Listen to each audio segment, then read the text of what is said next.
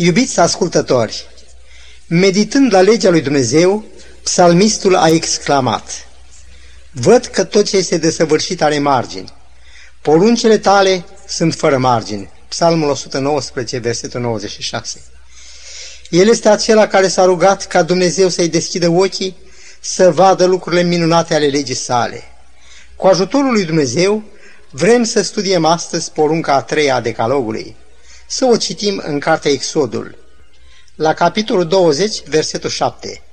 Să nu iei în deșert numele Domnului Dumnezeului tău, căci Domnul nu va cruța pe acela care va lua numele său în deșert. Vorbind despre Dumnezeu, Apostolul Pavel îl descrie ca fiind singurul care are nemurirea, care locuiește într-o lumină de care nu poți să te apropii, pe care niciun om nu l-a văzut, nici nu-l poate vedea și care are cinstea și puterea veșnică. Profetul Isaia are și el o viziune în legătură cu tronul lui Dumnezeu. Privind la serafimii care zburau deasupra măririi, el observă că fiecare avea șase aripi, cu două își acopereau fața, cu două își acopereau picioarele și cu două zburau. Strigau unul la altul și ziceau, Sfânt, Sfânt, Sfânt este Domnul oștirilor. Tot pământul este plin de mărirea Lui. Descrierea aceasta este revelatoare în legătură cu stima, respectul cuvenite aflate la tronul lui Dumnezeu. Profetul Isaia ne redă chiar o declarație a lui Dumnezeu în capitolul 57 al cărții sale. Eu locuiesc în locuri înalte și în sfințenie, dar sunt cu omul zdrobit și smerit, ca să înviorez duhurile smerite și să îmbărbătez inimile zdrobite. Tot pământul este plin de mărirea lui. Pe acest pământ s-a arătat focul legii. Aici au fost văzute înfricoșatele lui minuni și judecăți și tot aici a strălucit nemărginita lui iubire pentru neamul omenesc la Golgota. Izraeliților le-a dat să bea apă din stâncă și să mănânce pâine din cer. La glasul unui om, soarele s-a oprit din mers și la rugăciunea unui suferind Dumnezeu răspunde printr-un semn. Profetul Isaia este trimis să ducă vestea aceasta bună a ascultării rugăciunii lui. Dar el întreabă, care este semnul după care voi cunoaște că mă va vindeca Domnul? La aceasta Isaia îi spune, vrei ca soarele să se dea înapoi cu zece trepte sau să se dea înainte cu zece trepte? El alege ca soarele să se dea înapoi cu zece trepte. Nu numai împăratul Ezechia a văzut semnul vindecării lui, el a fost văzut pe tot pământul. Da, pământul este plin de mărirea lui Dumnezeu. Înțelegem acum caracterul înfricoșător și sacru al poruncii a treia, să nu iei în deșert numele Domnului Dumnezeului tău. Minunile și semnele pe care le-am văzut, ca și îndemnul Mântuitorului, îndrăzniți, Tatăl însuși vă iubește.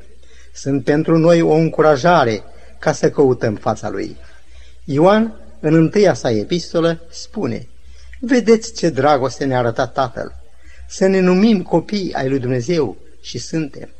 Pavel ne numește oameni din casa lui Dumnezeu. Dar să luăm seama la câteva caracteristici ale casei lui Dumnezeu. Poate ne mai sună încă în urechi cuvintele serafimilor. Sfânt, sfânt, sfânt este Domnul oștirilor. Și cât respect se vede în ținuta lor când își acopăr fața și picioarele atunci când vin înaintea lui Dumnezeu. Care ar trebui să fie simțimintele noastre când venim înaintea Lui ca să ne rugăm? Apostolul Pavel spune să ne apropiem cu deplină încredere, iar psalmistul afirmă, inima îmi zice din partea ta, caută fața mea. Nu vedem noi în toate acestea iubirea fără de margini și grija părintească a Tatălui nostru Ceresc? Să nu uităm însă că porunca de care ne ocupăm ne învață respectul și onoarea pe care să o dăm Dumnezeului nostru. Comentatorii sunt de acord că aceasta este porunca cea mai mult călcată de către oameni, inclusiv de credincioși. De altminteri, porunca aceasta este și cea mai puțin cunoscută și înțeleasă. Este planul lui Dumnezeu ca să fim martori ai Lui, ca să răspândim mireasma cunoștinței legate de cinstea și respectul cuvenite Dumnezeului nostru. Dacă luăm rugăciunea model Tatăl nostru, constatăm că acest nume sfânt este amintit doar o dată. Iudeii aveau atâta respect pentru numele de Iahve, scris în patru litere, încât se temeau să-l ia chiar pe buzele lor. De la extrema aceasta s-a ajuns la cealaltă, mult mai gravă și mai vinovată, folosirea în vorbirea de rând a numelui preasfânt al Domnului. Dacă chiar repetarea frecventă și în rugăciune este vinovată, ce să mai spunem de rostirea lui în vorbiri de șarte, de glume nesăbuite? Priviți înălțarea unui drapel, intonarea unui imn național și veți vedea cum oamenii se ridică în picioare și ascultă cu atâta respect. Să ne transportăm cu gândul în biserica dumneavoastră. Se cântă o cântare. Oamenilor fără prihană deșa de bine cântare de laudă. Cum luăm parte la acea cântare intonată ca o proslăvire adusă Dumnezeului nostru? O socotim noi ca o solemnă înălțare de steag și ca un imn al împărăției cerești? Nu avem impresia că orice mișcare are darul să ne abată gândul de la solemnitatea cuvenită locului unde ne găsim? Urmează apoi rugăciunea și după aceea ora de predicare a cuvântului. Iată o lecție, ba chiar două, pe care aș dori să ni le însușim. În Eclesiastul, la capitolul 5, citim Ferește-ți piciorul când intri în casa lui Dumnezeu și apropie-te să asculți decât să aduci jertfa nebunilor, că cei nu știu că fac rău cu aceasta. Această lecție este așa de puțin înțeleasă și aplicată. Biserica nu este un loc de rând, așa cum ar fi o șezătoare, unde discuții, râsete își pot găsi locul. Lecția a doua. La intrarea apostolului Petru în casa lui Corneliu, acest centurion roman spune Acum dar toți suntem aici înaintea lui Dumnezeu, ca să ascultăm tot ce ți-a poruncit Domnul să ne spui. Deși într-o casă particulară, ei erau totuși înaintea lui Dumnezeu.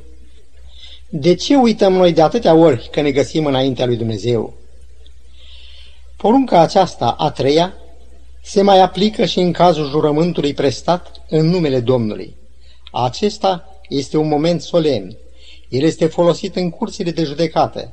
Tot aici trebuie incluse actele de acceptare a unei căsătorii, cele ce sunt semnate în fața unui notar public și chiar orice alt act pe care ne-am pus semnătura.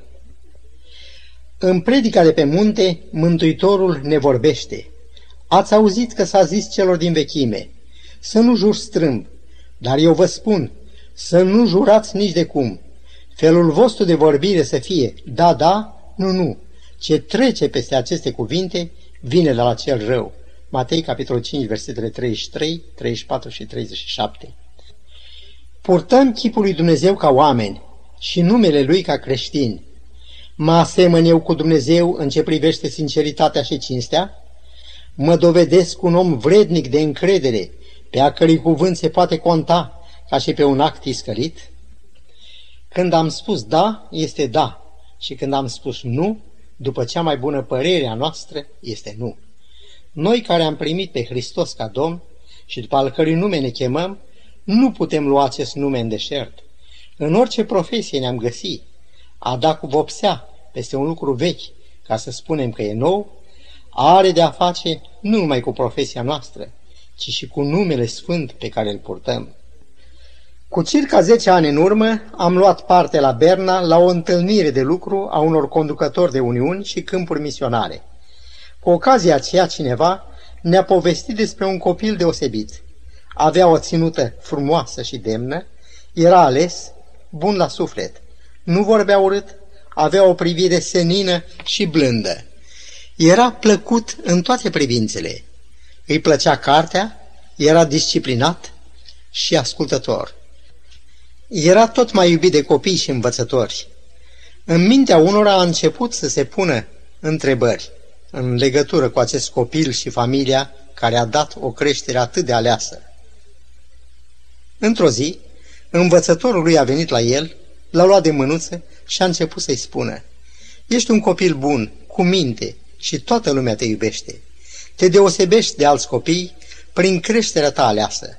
Aș vrea să cunosc pe tatăl tău care te-a îndrumat așa de frumos.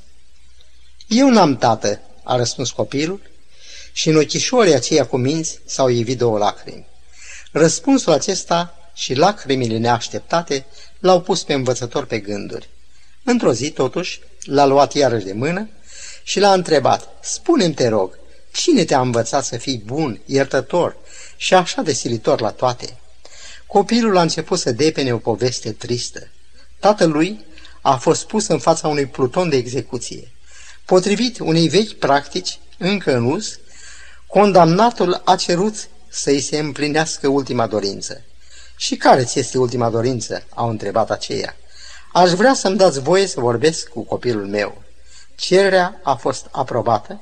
Copilul, băiețelul de care vorbim, a fost adus înaintea lui. Tatăl lui a luat cuvântul și a zis, Fiul meu, eu astăzi plec din lumea aceasta. Nu mai am nimic să-ți las decât numele meu. Să nu-l înjosești prin purtare urâtă și nedemnă și să nu uiți că tu ești prinț, să trăiești și să te porți ca un prinț. Ce avem de zis noi, urmașii Marelui Domn și Împărat, care a fost omorât cu o cruzime nemai întâlnită? Deși se putea salva, a vrut să primească pedeapsa care ni se cuvenea nouă, pentru ca să ne poată fi mântuitor. El ne-a dat o pildă nu numai de iubire, ci și de urmărirea marelui ideal al vieții sale, așa de frumos prezentat de Pavel. Pentru bucuria care i-a a pus înainte, el a suferit crucea, a disprețuit rușinea, citat din Ebrei 12. El ne-a dat să purtăm un nume. Vom înălța noi numele acesta sau îl vom lua în deșert printr-o purtare necorespunzătoare? Pentru a înțelege ce înseamnă a purta un nume, aș vrea să privim pe Dina, fica lui Iacov. Dumnezeu dăduse tatălui ei vedenii și descoperiri și un nume ales. Dar Dina nu mai ține cont de nimic. Ea vrea pur și simplu să vadă pe fetele țării. Și ce s-a întâmplat? Sihem a dezonorat-o. În final, frații ei trec pe bărbații din cetate prin ascuțișul săbii. Iau femei și copii ca robi. Capriciile domnișoarei Dina au făcut să apună pentru mulți zorile fericirii, pentru acel popor ospitalier și pașnic. Și Dina, ca și mulți alții, purta un nume de care putea fi mândră. Cât de mult l-a înjosit! Numai privind ce a urmat, ne dăm seama unde poate duce o ușoară cochetărie cu lumea. Câte se așteptau atunci și câte se așteaptă și azi de la tineri și tinere care au cunoscut pe Dumnezeu și au avut harul de a avea părinți credincioși. E de așteptat ca ei să se ridice la înălțimea cerută de Mântuitorul, de a fi lumina lumii. Priviți-l pe Iosif, cel prețuit de tatăl lui și onorat de Dumnezeu cu vise pe care frații lui au crezut că le nimicesc atunci când l-au vândut ca rob. Dar nu le-au nimicit, ci au ajuns să vadă și să simtă realitatea atunci când, veniți după grâu, găsesc pe fratele lor cărmuitor al Egiptului și se prostern înaintea lui. Iosif a avut încredere în descoperirile făcute lui de către Dumnezeu. De atunci și până azi, el stă ca o ilustrare, ca un exemplu viu, palpabil, al încrederii în ceea ce i-a făgăduit Dumnezeu, chiar dacă răutatea omenească l-a făcut să treacă întâi în situația de rob și apoi în cea de întemnițat. Iosif nu s-a descurajat în fața greutăților și nedreptății, ci a știut să creadă că Dumnezeu ce făgăduiește și împlinește. Ce minunat a onorat el numele lui Dumnezeu și cât de luminoasă este pilda vieții sale. Nu a fost niciun tânăr sau tânără care să se fi încrezut în Dumnezeu și pe care Domnul să nu-l fi înălțat. Daniel era un prins de război. Cât de puțin știa el atunci, ca de alminte și dumneavoastră cei de azi, ce vă păstrează Dumnezeu. Ca oameni liberi putem să sperăm într-un viitor și o nădejde pe care ne le-a făgăduit Dumnezeu, dar ce mai putea spera un prizonier?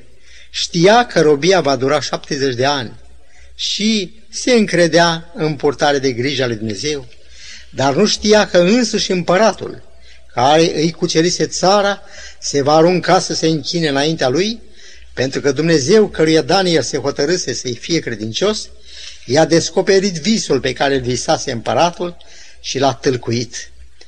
A trăit o viață în care n-a luat în deșert numele Domnului. Nicăieri și niciodată. E adevărat că datorită credincioșiei lui a fost urât. Un complot s-a urzit împotriva lui. Satana, prin agenții lui, căuta să umbrească această viață neumbrită de compromis. Vrăjmașul știa că 30 de zile în care el este în situația de nu lui Dumnezeu datorită amenințării a zvârlirii în groapa cu lei, va slăbi puterea acestui om al credinții. Dar el a continuat să se roage cum se ruga și mai înainte. E drept că complotiștii și-au văzut visul împlinit și el a fost aruncat în groapa cu lei. A doua zi însă a fost scos nevătămat și tot a doua zi Daniel a văzut cum din porunca împăratului urzitorii complotului împreună cu soțiile și copiilor au fost aruncați la lei și sfârtecați. Încercarea a adus și mai multă strălucire pildei de statornicie și viețuire a acestui bărbat, căruia chiar îngerul Gabriel i-a spus, Tu ești prea iubit și scump. Daniel a fost credincios lui Dumnezeu și a onorat numele lui. Priviți la viața acestui om, având în minte cuvintele psalmistului cu care am început studiul nostru. Văd că tot ce este desăvârșit are margini, poruncile tale sunt fără margini. Păzirea cuvântului lui Dumnezeu a ridicat la culmi nebănuite și nevisate pe toți aceia care au făcut din Dumnezeu ținta iubirii și ascultării lor. Și dacă mi îngăduiți să mai luăm un exemplu, privitor la unde duce ascultarea, l-aș lua pe acela al unor pescari, oameni necărturali și de rând. Ce culm de misiune împlinită au urcat aceștia. Au răsturnat lumea veche cu rânduirile ei și au făcut din creștinism o plămădeală nouă. Numele lor vor sta cât va dăinui cerurile scrise pe temeliile Ierusalimului Ceresc. Ei au dus lumii un nume, singurul nume în care este mântuire, numele lui Isus. Nici ei și sper că nici dumneata, iubit ascultător, nu vei lua în deșert acest nume. Dar înainte de a încheia, aș vrea să mai privim o problemă legată de luarea în deșert a numelui Domnului Dumnezeului nostru. Mi-aș permite să vă amintesc că atunci când ați intrat în biserică, ați făgăduit că veți asculta de Dumnezeu, că veți ajuta și susține biserica prin mijloacele dumneavoastră, prin exemplu, prin unire, căci unirea face puterea. Și Domnul Hristos a rugat ca noi să fim una. Izolându-ne sau nemai trăgând la jugul poverilor bisericii, nu credeți că noi călcăm un vot făcut înaintea lui Dumnezeu? Călcarea acestui vot este exemplu clasic de luare în deșert a numelui lui Dumnezeu. În Psalmul 89, versetul 34, găsim o declarație a lui Dumnezeu. Nu-mi voi călca legământul și nu voi schimba ce a ieșit de pe buzele mele. Categoric, Domnul este drept și credincios în tot ce a făgăduit. Dar cum stăm noi cu voturile și juruințele noastre, cu ceea ce a ieșit de pe buzele noastre? Încă nu este târziu să facem o îndreptare în viața noastră pe măsura dragostei pe care El ne-a arătat-o. Să nu uităm că partea ultima a poruncii spune că Domnul nu va cruța pe acela care va lua numele Lui în deșert. Apostolul Pavel ne spune, uită-te la bunătatea și asprimea lui Dumnezeu, asprime față de cei ce au căzut și bunătate față de tine. Romani 11, versetul 22. Priviți la antideluvieni, priviți la locuitorii din Sodoma și Gomora, priviți la imperiile dispărute, la oastea lui Faraon nimicită în mare.